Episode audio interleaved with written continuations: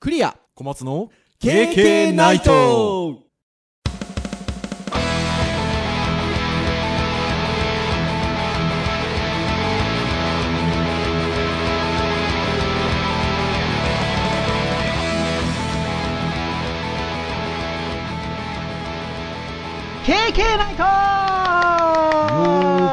はいということで第109回トークトークするぞの、えー回でございます、 えーお届けをいたしますのはクリアとはい、小松です。どうぞよろしくお願いいたはしい、よろします、くお願いします。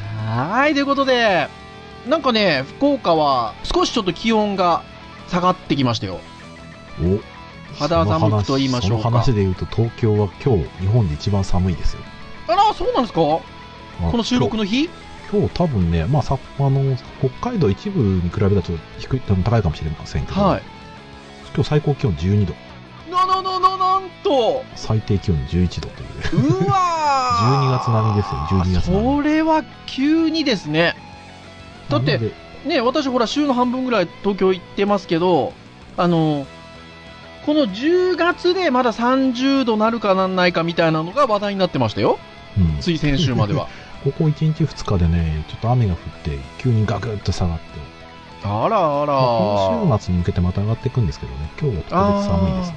あとはでも今週末はなんか台風がまた来るんじゃないかみたいなニュースも出ております ねだからねやっぱ大り丈夫ですかね。季節の変わり目とは言ったもんで、だからちょっとなんか私ね、あの、福岡もちょっと、あの、東京ほどじゃないですけど、やっぱ気温が下がってきたので、なんかね、うっすら喉がちょっと痛くてですね。お、障害道具。これはでもいけませんよ。私いろいろ、いろいろいろいろ予定が詰まっておりますので、ここで倒れるわけにはいけませんよ。はい。なので、まあ十分体をケアしながらと思っているんですけれども、小松先生そういう意味では特に体調はお変わりなく大丈夫ですか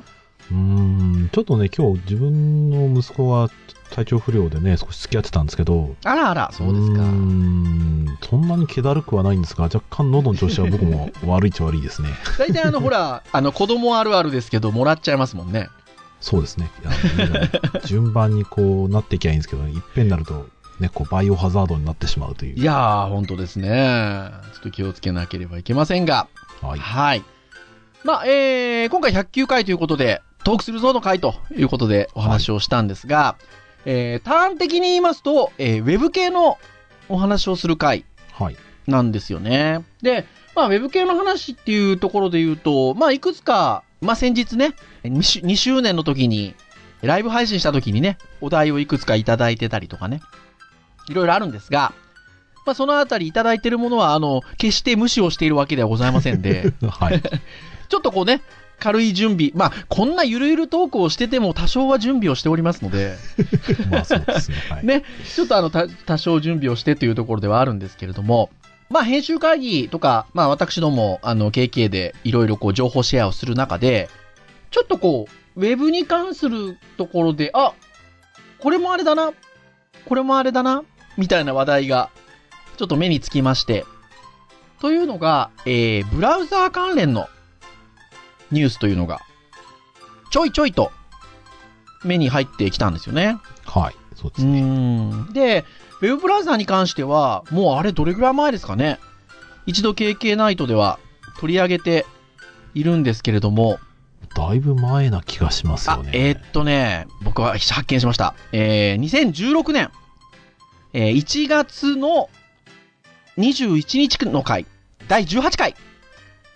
ウェブブラウザーの未来ああ、ですね。そんな前ですか。第18回ですよ。まあ、ウェブブラウザー取り上げてはいるんですが、まあ、この時は本当にね、あの、ウェブブラウザーというところを割割と掘り下げてと言いますか、うん。それまでの歴史の話とかっていうのを確かしてたとは思うんですが、はい。今日はもう少し、まあ、そこを受けて2年ぐらい経って、で、えー、まあ、そういったちょっといくつかニュースが、あの、ブラウザーに関するものが目に入ってきたので、えー、2年経ったウェブブラウザーの状況みたいなことを少し緩くお話をしようかなとはい。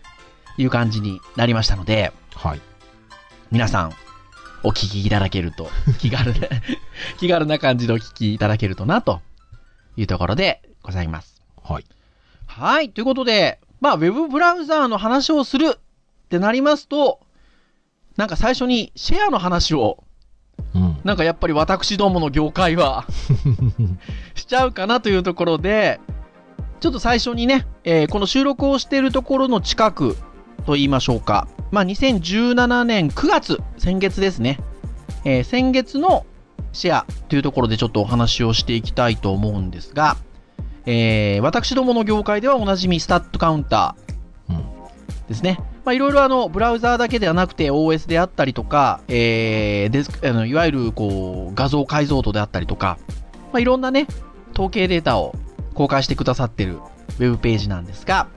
そこのデータでいくと、ブラウザーマーケットシェアジャパン、日本なんですが、1位が、えー Chrome ということで。はい。はい。これが、えー、37.24%とうん。いうことになってますね。これは、えっと、Chrome 統合で数値として出てますので、えーまあ、いろ、いくつかのバージョンもありますし、あとは、モバイルはい。の方も含め、デスクトップ、モバイル含めというところだと思いますが、まあこれが37.24ということで、やっぱりうん。一番多いとはい。いうことですね。まあ、まあ、ある意味あれじゃないですかね。その、うんスマートフォンでも Chrome 使われてるし、まあ、デスクトップでもクラ使われてるっていう感じは、やっぱり結構ある気がしますね。そうですね。うん、あのー以前その第18回の時に Web ブラウザーの未来っていうところでお話しした時には、えっと、私はデスクトップもモバイルも、えーサファリを使ってますって多分言ってたと思うんですよ、当時。うんうんうんうんまあずっと僕 iPhone 使いですので、まあ、iPhone についてはサファリではあるんですけど、えー Mac のデスクトップ、デスクトップと言いましょうか、まあいわゆる、えっと、マシンの方ですよね。はいはいはいはい。私はノートマシン使ってますが、えーそっちの方だと、まあ選べるじゃないですか。はいまはあい要は、もう少し自由に選べるじゃないですか。それでも、ずーっとやっぱり僕はサファリを使ってたんですよね。はいはいはい。でもやっぱりそこからですね、いろんな、まあ、紆余曲折がありまして、今は、えっと、マシンの方はね、Chrome 使ってますね。うー。うんん。まあ、いろんなサービスとの、こう、連携だったりとかっていうところで言うと、やっぱ扱いやすい面があって、うん。 1年半経つと、Chrome になっちゃいましたね。うんうん。まあそうですね、でも前に話した時と比べると、なんか順位的なところは、実はね、あの1年半前のデータとか比較すると、順位的なところはね、あんま変わってない感じしますね。あ、そうそう、ちょうどあの、僕と小松先生が今、そのスターツカウンターのデータ見てるのが、えっと、2015年の12月。だから、ちょうどね、さっきほら、前回のウェブブラウザーの未来が2016年の1月に話したって言ってるので、まあ、そのちょう頃どぐら前い。回から今回ぐらいの今、表を見ながら私たち喋ってるんですけど、そう順番はまあ変わってないんですよね。うんあ、順番ちなみに言うと、えっと、Chrome、えー、サファリ。やっぱり、りね、サファリも、あの、モバイルと、あの、そういうね、マシン用がありますので。で、3位が IE。うんで、4番目が Firefox。えー5番目が、あ、これはちょっと5番目変わってますけど、当時は、えーっと、Android の、えっと、純正のブラウザーっていうんですか、これ。そうですね、標言い準方ブラですウかザーですね、多分ね。だが、えっと、5番目だったのが、今は、えっと、Edge はいはいはい。が5番目に来てるっていうことで。まあでも、ほぼね、順位的には変わってないですそうだねか。らまず上位に来てるものっていうものが、うんえっとサファリとクロームということで、うん。これは多分もうスマホとデスクトップ両方あるはい。強みがかなりでかいんじゃないかな。だかそうですね。らそういう意味だと IE だけで、まあそういう意味だと単独3位ですけど、 まあシェア的に言うと、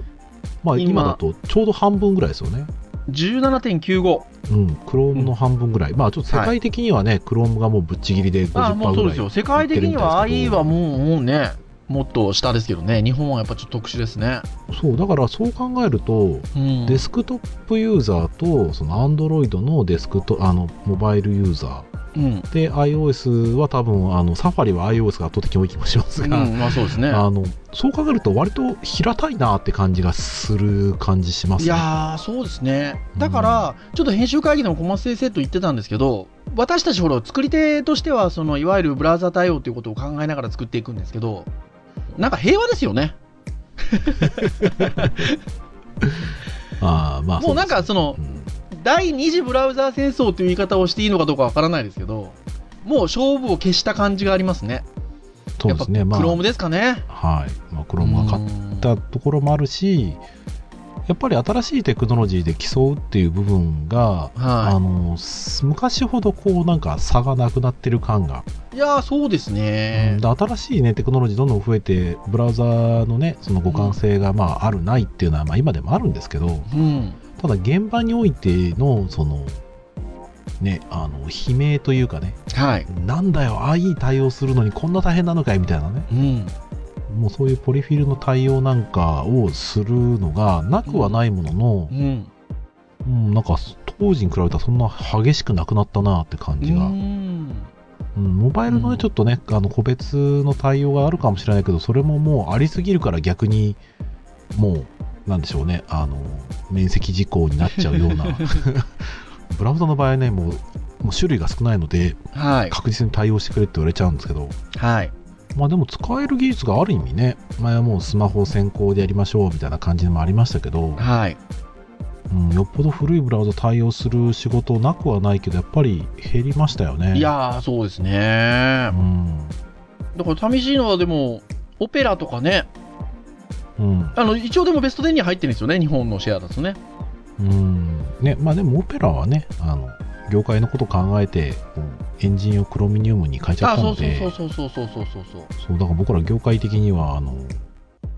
ね、あのサポートしているブラウザーのうん。ものとスタイルシートの、ね、対応のバージョンとか見ると、うんクロームと、ね、オペラ同じ場所にあるんですよねはい。エンジンが同じなので、うんそうそうそうそうそう。そうそうそうだからあんまシェアはもうあんまり気にしなくていい対象のブラウザになっちゃいましたね、うんいや本当そうですね。というところではありますが、まあそんな感じで、えーなのでシェアは割とこう落ち着いてきてる感じかなというのは印象としては受けます。はいはその変異はないですねい。ね、全員はねなかったですね。ね、だからさっき話しててあの、うん、もうね、インターネット老人会の話じゃないですけど、はい。あ、そういうちょっともうね、ネタも最近上がってたんです よね。もう、あの、IE をね、うん。うんもう、うん日本ではもう化け物のようなシェアの高さを誇っていたそっうでてすよ話よね。 9割ぐらいありましたよね。うん、シェアね。っていうのを知らない学生がどんどん入ってくんだなっていいう。やーもうそうです よ、そうですよ、だから、まあ、そこが第一次ブラウザー戦争というならば、二大ブラウザーの時のね、やっぱ第一次を勝ち抜いたのが IE ですよね。まあまあ、あの我々が語り部になってもね、何の役にも立たないですけそど、うそうそうそうそう。新しい世代には関係ない話なんでいや、ね。本当そうですよ。はい。てなところではございます。はい。で、まあそんなシェアなんですが、まあ先ほど冒頭にも言った通り、結構ちょっとウェブブラウザー周りのニュースが一つ二つ今回目に入ったので、それについてちょっとお話をしたいなというところなんですけど、はいはいはい。この4番目の今シェアになります、Firefox。はい。今年の9月、先月までのシェアだと11.39。うんまあそこそこね。まありあまね、すけどね海外、ヨーロッパとかと割と人気ある、まだいいブラウザザですからね。ね Firefox なんですが、なんと、2倍速い新ブラウザー、Firefox Quantum っうんて読むのかな正式版11月14日、リリースとうんいうことですよ。2倍速いそうですよ。ねえ。もうなんならね、あの、3倍速くしてもらって、赤い、ね、そう、赤いインターフェースかなんかで出してほしかったですけど。はい。2倍早い新バージョンということで。まあ、11月に、えっ、と、14日、えっ、と、リリースということで、9月末のちょっとニュースサイト、ギズモードの記事で上がってるんですけど、まあ、正式にリリースされるとすれば、あと半月ほどで、はい。ね、リリースがされるのかなと思うんですが、これもうベータ版出てるみたいですね。うん、そうですね。先ほどちょっと僕も入れてみましたけど。そう。で、先ほど小松先生がちょっとインストールされていらっしゃってですね、僕ちょっとまだインストールしてないんですが、どうですかう。うん。は、早いですよ。 あおーの、一応で。すね、は今僕ずっと Chrome 使ってい。て、はい。乗り換えるかって言ったら、まあ、はい。慣れもあるので、はい。なかなか考えてしまいますけど、はい。単純比較で今の Chrome と比較しても、まあはい十分早いですよ。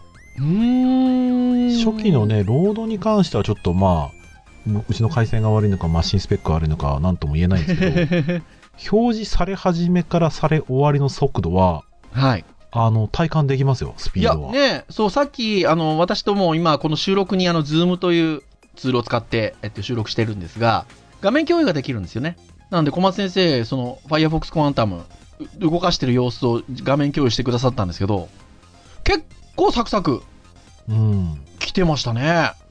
まあ、2倍かって言われたらちょっとよくわかんないんですけど、うんただ、速さは感じましたね。いや、早いですうね。まあ、あとこれでね、エクステンション入ってどうなるかっていうのはあるんですけど、うん。ただまあ、そうですね、なかなか早いのは正義なので、うん。僕も慣れた IE を離れたのは Chrome のススピードだったので、はい。うんまあ、今だったらまあ離れられない理由は他にもできちゃったそうなんですよ ねあるんけどちょっとね、クロームはね、確かにね、うんっていうのありますが、ただ普段使いをするか悩むぐらいのスピードにはなってる感はありますうね、ーん。完成品ちょっと楽しみですねこれいやー、楽しみですね。まあね、あのー公式ブログで、あの、モジラの Chrome とのスピード比較も行われてるそうですけど、まあ、ものによってね、勝ち負けはあるっていうことのようですが、勝ててるものも非常に多いと、というところのようなので、ちょっと楽しみですね。やっぱりどうしてももうブラウザーは今、プラットフォームにうんなっちゃってますからね。だからやっぱりこうそですね速度が速いっていうのは、ちょっとね、あの、重要ですもんね。そうですねでやっぱりうん Firefox がもし早いものを出してシェアが変わるようなことがあればはい。もう Chrome も黙っちゃいられないところもあるので、うん。まあまあ我々としてはシナジー効果じゃないですけど、うんはいはいはいはいはいはいそう相乗効果で、どのブラウザも速くなる期待は大きくて、うんいや、本当でそうで多すね分。僕らの業界でもし変わることがあるとするなら、うん。まあ、スマホとかね、いわゆるえースマートフォン向けに作るページが、まあ、一般的なウェブページと、ブラウザなんだけど、アプリケーションページみたいな、はい。まあ、そういうのが動きとしてあるみたいなので、はい。あの僕らの仕事としてもしかすると、えーそういう風なちょっと一般的なページを作る仕事とうん。ブラウザなんだけどブラウザのアプリケーションみたいなの作る仕事がもしかすると分かれるかもっていう感じがちょっいはいはとしてます特にやっぱこのねスピードがね上がると、まあ、その部分はかなり期待が大きくなるので、い。うん。うん、いいと思いますよねそこそうですね。先ほどのシェアで言うと、えっと、Chrome とえー Safari がワンツーじゃないですか。はいまあ、で、そこの部分で大きいところっていうのが、まあ、いわゆるデスクトップ版と言いましょうか。マシン版と、えっと、モバイル版の両方があって、えっと、両方をカウントしたシェアだっていう話があったんですけど、はい、 Firefox のモバイル版ってどうなったんでしたっけ終わっえー開発終わったんでしたっけ OS はね撤退したはずですよああ、FirefoxOS ですね。うんブラウザはどうだったっけどなうなんですかね。うんまあ、ちょっ結局あとね、今ね、一応 Wikipedia の Firefox for Mobile っていうページ開いてるんですけど、2017年6月13日バージョン54系列っていうところで、一応 Wikipedia のページは終わってるんですけど、うんね、このあたりもね、やっぱりもう重要ですよね。その要は、えっと、デスクトップ版だけではなく、いかにね、モバイル向けとっていうところもうん、そうですねね必要になってきますよね。そうそうアップデート一応9月28日で、えー、Android 予見4.03以上で一応できてはいますうね、ん。まあ、僕もあのなんか昔フラッシュを動かすためにまあベータ版とかね入れてましたけどねおうおうああ、そうですか。うんうん、うん、うん。まあまあ一応ありますというところで、まあ、だからそうですね Firefox が好きな人であったりね特にまあねヨーロッパとかう言われてるん人とかは使われるんじ使ゃっないてでるすかねかもしれないですよね。うんえっと、月光、え、えっと、レンダリングエンジン月光ということで、えっと、いわゆるモバ、えっと、デスクトップ版と同じ、レンダリングエンジン使った、モバイル版というところですね。うん、うん、うん、うん。はい。てなところで、まあ、小松先生もちょっとベータ版入れて早いということのようですので、ちょっと気になる方は、うんインストールして見られるといいんじゃなかろうかと。はいというところでございますね。そして、先ほどのブラウザーシェアで言うと、5番目ですね。今9月の日本の国内のシェアでいうと、5番目に入ってるのが、エッジということで。うん。これね、だから、あの、エッジと IE を足すと、20%ぐらいいくってことですよね。そうですね。ね22%ぐらいいくかもしれないそうですね。すよね。22%ぐらい、そうですね。22%ぐらいいく感じですよね。だから、なかなか検討してますよね。その、うんそれで言うまあと、一あ一時期から比べる IE と Edge はだってあれですけどモバイルじゃないですもんね。そうですね。これね、だからマイクロソフト陣営は、あのーデスクトップだけで、えーサファリにち迫るぐらいのシェアはまだ持ってるっていう。うん、だからまあ日本のやっぱりね、企業の、ま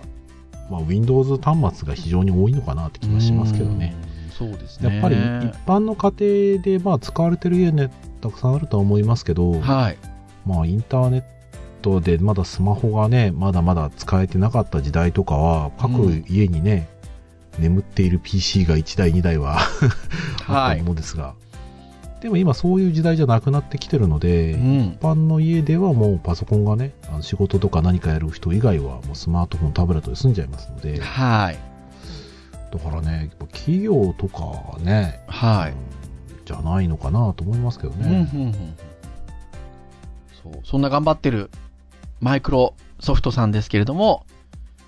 モバイルという面で言うと、Windows モバイルが開発終了かみたいな、ああそうですねニュースもね出てましたねちょこっと出てたりとか、してるようではございますが、ブラウザーの面で言うと、こんなニュースがありましたということで、えー、マイクロソフト、ウェブブラウザー、マイクロソフトエッジの iOS 版と Android 版を正式に発表ということで、うんはい。切り込んできましたよ。僕さっきあの自分端末にちょっとプレビュー版入れようかと思ったけどバージョン古くてい入りませんでしたああ、え っと、Android OS がってことですよね。 はいああ、僕入れてみようかな。もうたプレビュー版出てるんですよね。そうですね一応さっきみ、あの Google プレイの方では出てました、ね、あ、英語版のみの提供となりますがということですね。うんまあちょっと個人的にはなぜ出したというふうな感じがすごい疑問ではあるんです確けどかにね。確かにね。でもあれでしょエンジンは別にあのトライデントとかじゃないんでしょなんかね、これあれらしいですよ。まあそのいわゆる HHTML っていう、まあ、レンダリングエンジンじゃなくて、えっと、iOS 版は、えっと、WebKit。 うんうんアファンリと同ドロじイじゃんそう、サファリと同じじゃんって。で、アンドロイド版は、ブリンク。クロームと同じじゃんっていそうう。かクロームと同じですね。そう、だから、あの、レンダリングエンジンは、まあ、それぞれの OS の、なんていうのかね、本ちゃんブラウザーのレンダリングエンジンを採用してるということで。うんじゃあなんでエッジなのって話なんですけそど、うあの、要は、あれですよね。例えば、お気に入りとか、リーディングリストとかね。うんあとはこう、PC の方で、のエッジで見てたものを、モバイルでシームレスにうん続けてブラウジングできたりとかっていうことが、えっと、結局、できるようになってると。うんまあでもうんエンジンが変わらないんだったら、まああれですね、制作者に朗報ですね、もうそこあはあ、ね。まあね、作り 手、作り手側からするとそうですね。魔改造されてなければ基本的にはそうですね。ああ、でも、それであるならば、場合によってはなくはないですよね。逆にね。うん、逆にね。うん あのーやっぱりほら、Windows マシンを買うとエッジが入ってるじゃないですか。入ってますねブラウザーとしては。うんで、ね、日本の方はね、割とこう、最初から入ってるとそれを使ったりする皆様もいらっしゃいますから、うんじゃあ、これがウェブを見るためのあの道具なのかなっていうので、自然とエッジを使い、これがインターネットだと。ね、 そう。で、それで言うならば、じゃあ、えっと、使ってるスマホも同じブラウザーにしてみようかみたいなね、うん、ところはね、なかないですよね。そうですね。うん楽々音とか使ってなければ基本的にはそうですね。ねえ あり、ありはありですうね。ん、ありはありかもしれないですよね。ありはあれだけけど、プリンされてないものを入れられないんじゃないかって。そう か。そっちの問題があるのか。だから、そういう人は、パソコンの方で、あ、入ってるものってなったら、えスマホの方も、入ってるものってなるのか。うんそしてそもそも知らないんじゃないかっていうね。そうですね。 確かにね。そりゃそエうッジの名だ。前も知らないし、エッジのね、アプリもあるのも知らないじゃないなあ、ですかそりゃそうですね。そうなるとやっぱ難しいですね。そうだからなんかね、マイクロソフト特有の何か技術を使って、表示はね、うん今までと同じようなブラウザのエンジンではあるけど、うん。例えばなんかその PC のブラウザと、はい。あのスマホのブラウザで何か通信をね、あうのん特有なことができたりとか、うん。まあなんかその便利さが愛得意なものがあるんであればう、ん。なしじゃないんだけど、ううんん。で技術的に優れてたところでね結局そこはもう使い慣れたものになかなかかなかなか入りづらいところであるのでそうですね。マイクロソフトなぜなぜ今っていうね気にはなりますようね、ーん、確かにね。一応こう、あの、いくつかその、マイクロソフトエッジの、あの、ことを取り上げてるウェブサイトがあるので、いくつか見ると、まあ例えば、QR コードリーダー、機能がついてたりとか、うーん音声検索機能を備えてるとかっていうのもあるらしいんですけど、はい、まあ、モバイル向けらしい点でもあるかな、みたいなことはあるんですが、このあたりもね、結局もうそのスマホの本体が対応してきてますもんね。そうですね、 だんだんね。ううーんん。うーん難しいとこだなね、そこで言うと、Windows モバイルをだからもう、そろそろ開発終了するんじゃないかっていうね、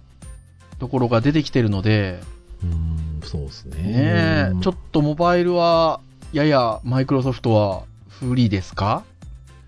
まあ、あと、もし、なしじゃないっていうところで言うと、えーアプリでね、例えば、ワードとかエクセルとかのね、はいま。あ一応開けるけど、はい。まあ、例えばブラウザで開きたいっていう時に、ブラウザのエクステンションとしてね、うん。あの、マイクロソフトが、その、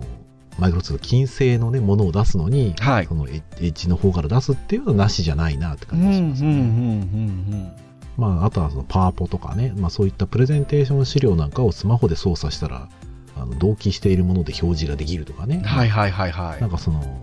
ブラウザでいろいろとそのいろいろんなことができるようになるとかっていうのであれば、い。うん、うん。まあ、なしじゃないかな、うん、うん、うん、うん、うん。そうですね。そのあたりはまだ握ってますからね。確かにね。まあまあシェア。アの強いところで言うとそういったところの部分があると生き残れそうな感じはあるんだけど、うんうんうんだからちょっとね生き残るも何もそもそもの目的がちょっと分かんないんでね確かにね。うん、競おうとそもそもしてない可能性もあるんでね、うんそいこはや、ね確かにね。そうですね。大企業としての役割としてねあの一つになっているのかもしれないし、はいはいはいはいはい。こういうところ、こういうニュースっていうんですか、うんあの、動きっていうんですかこういうのはやっぱりでも抑えておきたいですね。うん、そうですね、ううんんまあね、今後どうなっていくのかっていうことの行く末は見ておかないといけないところかなっていうのはやっぱりちょっと思ったりはしますね。うんそうですねまうんああとは実際この手のやつにやっぱりなかなか疎いディレクターさんとかに聞かれた場合ね割とこういう、今そういう事情なんですよって言ったらそこから 顧客の方に説明がいくこともあるのうで、ん。 まあまあ知っといていいんじゃないですかねこういうことははい。あとは、どうでしょうかね。あのーさっきねス、スレイプニールが日本だとまだ9番目に入ってますよみたいな話がありました が、はい新しいものって出てくるんですかね、どうでしょうねこの状況の中でね、まあ、あの編集会議でちょっと言葉が出てたのは、ビバルディとかね、出てたりはしましたけど、まあ結局何かにね特化したものは出てきても不思議じゃないんですけど、うん、まあ、まあ結局ねスマホと、まあ、SNS とか、まあ、そういったものと近しいものを感じますけどね結局普段使いっていうのは僕はキーポイントではい、普段使いで使うものって技術的に優れているスピードが速い、うん、とは言っても、うん、結局はその使い慣れてるものであったりとかうね、ん、まあ、SNS の場合はやっぱそこに人がいるっていうのはでかいとは思うんですけど、はい、うんまあ、あとそこに開発者が携わっているスピードがある、まあ、その辺なんだろうなふんふんふんふんふうんんやっぱり慣れてるのが一番でかいのかな、それでも。いや、そうでしょうね。うんそして変える必然性をやっぱりこう、感じないうんなんだろうなあの違いがやっぱそこに見出しにくいというか、うん。そうだから新しいに出たよって言われても昔ほど興味はないですよ確かにね。開発者用の、それこそ、あれも、あれでしたっけこう、モバイル版の画面と切り替えができるような、あの、ブラウザーがあったじゃないですか。ああブリスクですかねあれもね、あのー一時期話題になって、僕もあのーちょっと前のマシンには入れてたんですけど、有料かなんかになったんでしたっけそうですね有料になって表示できる時間かなんかは分かんないですけど制限かかっちゃってそうですよなねん。かねまともに使えなくなってしまったのでなんかまねあ、いわゆる、うん、幅が広いのと狭いのと両方見れてレスポンシブの確認とかにはちょうどよかったんですで、スクロールすると連動して動いたりとかね、うん割とそういう動作をしてたんですけど、なんか、シューって効かなくなり ましたね。そうなんですよ有料にちょっとなっちゃったねえ、やっぱり、その辺、難しいですね。難しいですねあまりただのものがあるだけにうん。 まあいいこといいそれそればそれがねただばっかりがいいことじゃないんですけうどねーん。いや、ほんとそうですね。というところかと思います。なので、まあちょっと番組の中盤、前半から中半、中盤あたりにも言いましたが、なんかね、昔を知ってる比較論で言うと、あの、すごく今ブラウザ平和な 感じはするので、はいっていうところはあるんですが、まあ、ただ、えっ、と、そこの部分ででも、プラットフォームとはなっているので、まあ、いかにに、あの、その、早く快適になるのかっていうところは、やっぱり気になるところでもありますし、うんまあ、そこは少し、あの、気にして追っかけていきたいなというところでもありますしね。そうですねねあもとうだいぶ前から言われてるそのスマートフォンとねアプリとの線引きがなくなるみたいなね話があって、うん。まあいつまでも変わらないわけですが、うん。まあその一つはやっぱりスピードでもあるし、はいまあ、ネイティブのスピードに絶対ブラウザ追いつけないっていうのがずっと言われてたのうで、ん。うんただそこが追いつけないのは事実にしても、うん。ただまあそんなに問題じゃないスピードがブラウザ出てきたら、うん。今後そういった話は変わってくるかもしれないし、そうですまあ、ね。あとはまあそもそも我々がやっぱり使ってるウェブっていうのは他にねない、うん。いわゆるベータ版がずっと続いているあはいはいはいはい稀有なねはいものなので、はい。そこはずっとあるけど、うんなんか、そことそこの間みたいなものが僕は今後ね、出てくんじゃないかなっていうのはちょっとスピード上がることでね、さらに期待したいところですね。そうですね。なので、そういうちょっとこう、うん、確かにな。新しい形、うん。ううんん、期待したいですね。そうですね。はーい。というところで、お時間も割といいところじゃないでしょうか。い以上としたいなというふうに思いますが、KK ナイトは毎週木曜日に配信をいたしております。えー公式サイトアクセスをしていただけますと、えープレイヤーございますので、直接もうそのサイト開いたら、そこで聞けちゃいますね。えーそうやって聞いていただいている方、意外と多くていらっしゃるんじゃないでしょうか。まあただ、ちょっとね、こう、気に入っていただけたようでしたら、まあ、iTunes ストアなどに、えーとアクセスをしていただけますと、えー、購読登録ができますので、えーご自身の端末に配信、最新回が配信されると自動的にダウンロードされますので、まあ、好きなタイミングで、お好きな場所でお聞きいただけると非常に嬉しいなというところでしょうかね。はい。それでは、はい、えー今回109回以上といたしたいと思います。お届けをいたしましたのはクリアと、はい、小松でした。それでは次回110回、はい、 えーお届けをして、えーいきたいと思いますよ。ではまた次回までお会いいたしましょう。皆さん、さようなら。さようなら。